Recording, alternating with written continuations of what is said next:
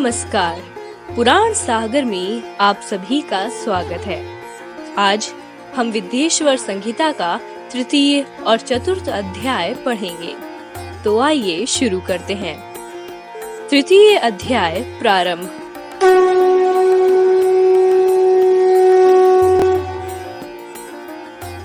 व्यास जी बोले, सूत जी का ये वचन सुनकर वे सब महर्षि बोले, अब आप हमें शिव पुराण को सुनाइए।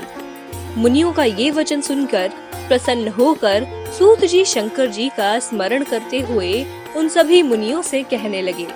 वे बोले, शिव पुराण में भक्ति, ज्ञान और वैराग्य इन तीनों का प्रीति पूर्वक गान किया गया है। हे ऋषिगण, बहुत काल में जब सृष्टि कर्म आरंभ हुआ था, उन दिनों छह कुलों के महर्षि आपस में ही वाद विवाद करते हुए कहने लगे, अमुक वस्तु सबसे उत्कृष्ट है और अमुक नहीं है।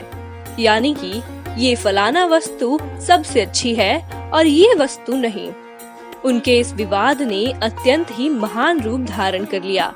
तब वे सब के सब अपनी शंका के समाधान के लिए सृष्टिकर्ता अविनाशी ब्रह्मा जी के पास गए और हाथ जोड़कर विनय भरी वाणी में बोले, हे प्रभु, आप संपूर्ण जगत का धारण पोषण करते हैं। तथा समस्त कारणों के भी कारण हैं। हम ये जानना चाहते हैं कि संपूर्ण तत्वों से परे पुराण पुरुष कौन है ब्रह्मा जी बोले, जहाँ से मन सहित वाणी उन्हें ना पाकर लौट आती है, तथा जिनसे ब्रह्मा, विष्णु, रुद्र और इंद्र आदि से युक्त ये संपूर्ण जगत समस्त भूतों एवं इंद्रियों के साथ पहले प्रकट हुआ है, वे ही ये देव महादेव सर्वज्ञ एवं संपूर्ण जगत के स्वामी हैं। ये ही सबसे उत्कृष्ट हैं। उत्तम भक्ति से ही इनका साक्षात्कार होता है। दूसरे किसी उपाय से नहीं। रुद्र, हरि, हर तथा अन्य देवेश्वर भी सदा उत्तम भक्ति भाव से उनका नित्य दर्शन करना चाहते हैं। अधिक कहने की क्या आवश्यकता? भगवान शिव में भक्ति होने से मनुष्य संसार बंधन से मुक्त हो जाता है। आप लोग भगवान शंकर का कृपा प्रसाद प्राप्त करने के लिए भूतल पर जाकर वहाँ हज़ार वर्षों तक चलने वाले एक विशाल यज्ञ का आयोजन करें। मुनिगढ़ बोले, हे भगवान, सभी बातें यथार्थ रूप से कहें। ब्रह्मा जी ने कहा, शिव पद की प्राप्ति ही साध्य है। उनकी सेवा ही साधन है तथा उनके प्रसाद से जो नित्य नैमित्तिक आदि फलों की ओर से निष्प्रह होता है, वही साधक है।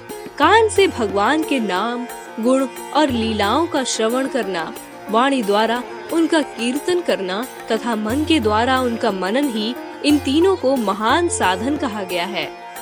इसका मतलब ये है कि महेश्वर का श्रवण, कीर्तन और मनन करना चाहिए।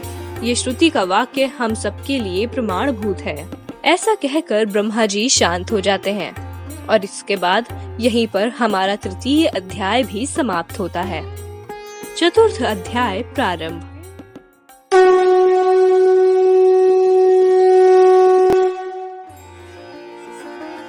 मुनिगढ़ बोले, हे ब्रह्मन, मनन कैसा होता है? श्रवण का स्वरूप कैसा है और उनका कीर्तन कैसे किया जाता है? यथार्थ रूप में आप वर्णन करें। ब्रह्मा जी बोले, हे मुनियों, भगवान शंकर की पूजा, उनके नामों का जप तथा उनके गुण, रूप विलास और नामों का युक्ति परायण चित्त के द्वारा जो निरंतर ही परिशोधन, यानी कि चिंतन होता है, उसी को मनन कहा गया है।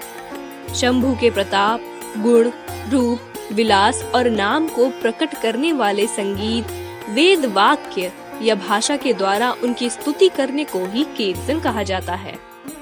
पुराने काल में पराशर मुनि के पुत्र मेरे गुरु व्यास देव जी सरस्वती नदी के सुंदर तट पर तपस्या कर रहे थे। एक दिन सूर्य तुल तेजस्वी विमान से यात्रा करते हुए भगवान सनत कुमार अकस्मात ही वहाँ आ पहुँचे। उन्होंने मेरे गुरुदेव को वहाँ देखा। वो ध्यान में मग्न थे। उससे जागने पर उन्होंने ब्रह्मा के पुत्र सनत कुमार जी को अपने सामने उपस्थित देखा। वे बड़े प्यार से उठे और उनके चरणों में प्रणाम किया। सनत कुमार बोले, हे मुने, आप सदा सत्य, सनातन भगवान शंकर का हृदय से ध्यान कीजिए। तब वे शिव प्रत्यक्ष होकर ही आपकी सहायता करेंगे। आप यहाँ तब किस लिए कर रहे हैं? इस प्रकार सनत कुमार के कहने पर मुनि व्यास ने अपना आशय कहा, मैंने आपकी कृपा से धर्म, अर्थ, काम और मोक्ष की कथा को मानव समाज में अनेक प्रकार से प्रदर्शित किया है। लेकिन फिर भी मुझमें मुक्ति के साधन, ज्ञान का उदय नहीं हुआ है। ये बड़े ही आश्चर्य की बात है। मुक्ति का साधन ना जानने के कारण उसके लिए ही मैं तपस्या कर रहा हूँ। सनत कुमार जी बोले, भगवान शंकर का श्रवण, कीर्तन, मनन, ये तीनों ही महत्तर साधन कहे गए हैं। इन तीनों साधनों का उपयोग करो। पूर्व काल में मैं दूसरे दूसरे साधनों के भ्रम में पड़कर घूमता घूमता मंदराचल पर जा पहुँचा था और वहाँ तपस्या करने लगा था। तभी वहाँ महेश्वर शिव की आज्ञा से भगवान नंदिकेश्वर आए थे। वे बोले, भगवान शंकर का श्रवण और मनन कीर्तन, ये तीनों साधन वेद सम्मत हैं और मुक्ति के साक्षात कारण हैं। ये बात स्वयं भगवान शिव ने मुझसे कही है। ऐसा बताकर सनत कुमार जी भी वापस चले गए। ऋषिगण बोले, हे सूत जी, जो मनुष्य, श्रवण आदि तीनों साधनों को ना कर पाए, वो क्या करे? यहाँ पर हमारा चतुर्थ अध्याय भी समाप्त होता है। पंचम अध्याय प्रारंभ।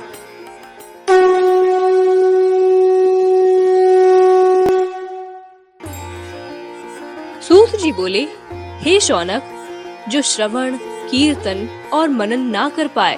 वह भगवान शंकर के लिंग एवं मूर्ति की स्थापना करके नित्य ही उसकी पूजा करे। छल ना करते हुए अपनी शक्ति के अनुसार धन राशि ले जाए और उसे शिवलिंग अथवा शिव मूर्ति की सेवा के लिए अर्पित कर दे। इस प्रकार सूत जी ने पूरी विधि को बताया। परंतु इसमें ऋषियों के मन में एक बड़ा प्रश्न उठा। ऋषिगण बोले मूर्ति में ही सभी देवताओं की पूजा होती है। परंतु भगवान शिव की पूजा सब जगह मूर्ति में भी और लिंग में भी क्यों की जाती है? सूत जी बोले, हे मुनीश्वरों, इस विषय में महादेव जी ही वक्ता हो सकते हैं। कोई पुरुष कभी इसके बारे में नहीं बता सकता। एकमात्र भगवान शिव ही ब्रह्म रूप होने के कारण निष्काल, यानी कि निराकार हैं। उनका कोई आकार नहीं है। वहीं दूसरी ओर उनका रूप भी है, यानी कि उनका रूपवान होने के कारण उन्हें सकल भी कहा गया है इसलिए वो सकल और निष्कल दोनों ही हैं। शिव के निष्कल, यानी कि निराकार होने के कारण ही पूजा का आधारभूत लिंग भी बन गया इसका मतलब ये है कि शिव के निष्कल, यानी निराकार स्वरूप की वजह से ही उनकी पूजा लिंग के रूप में भी की जाती है, और यही शिवलिंग शिव के निराकार स्वरूप का प्रतीक है। इसी तरह शिव के सकल या साकार होने के कारण उनकी पूजा का आधारभूत विग्रह साकार प्राप्त होता है। अर्थात शिव का साकार विग्रह और उनके साकार स्वरूप का प्रतीक होता है। सकल और अकल समस्त अंग आकार सहित साकार और अंग आकार से सर्वथा रहित यानी निराकार रूप होने से ही वे ब्रह्म शब्द से कहे जाने वाले परमात्मा हैं।